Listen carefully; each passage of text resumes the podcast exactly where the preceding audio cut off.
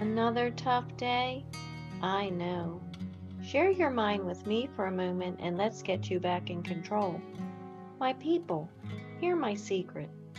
When someone demands you take their name, tell them to stop before coming your bane.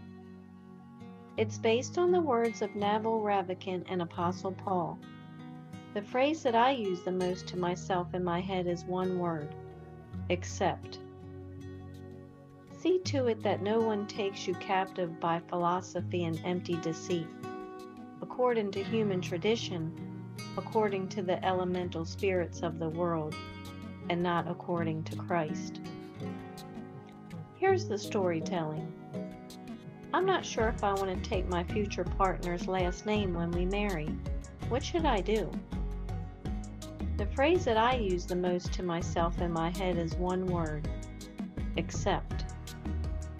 See to it that no one takes you captive by philosophy and empty deceit, according to human tradition. I decided not to take their name right away. I realized that I had time and could change my mind later if that's what I decide. The character trait I improved is feeling comfortable with who I am. And now the mindset. Will you marry me? The question pops. Your heart begins to flutter. Excitement overtakes your mind. And then the statement You'll wear my name forever. Immediately, the excitement ends. You say, But I like my name. The response You must take my name if you want to marry me. Whether to take another's name is a big decision. You love your partner and want to be known as one, but you've worked hard to create your reputation with your name. You may have a profession where people know you by your surname.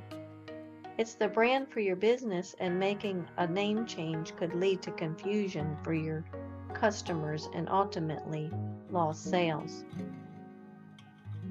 For me, it's a very personal decision. I've worked hard to establish my reputation. My surname means strength. It is one I'm very proud to bear. You see, there is no right or wrong answer here. The Bible is silent on the topic.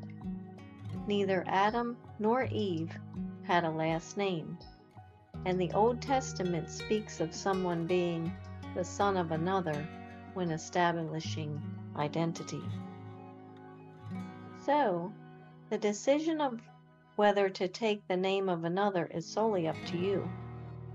And for the partner that demands you do so, they may place themselves among those that have become the bane of one's existence. Thank you for sharing your mind with me. For your continued success, hear my secret. When someone demands you take their name, tell them to stop before becoming your bane. Now relax, control your mind, and be as you wish to seem. Empowered. I'm Lori Stith, the Stoicess, and I believe in you.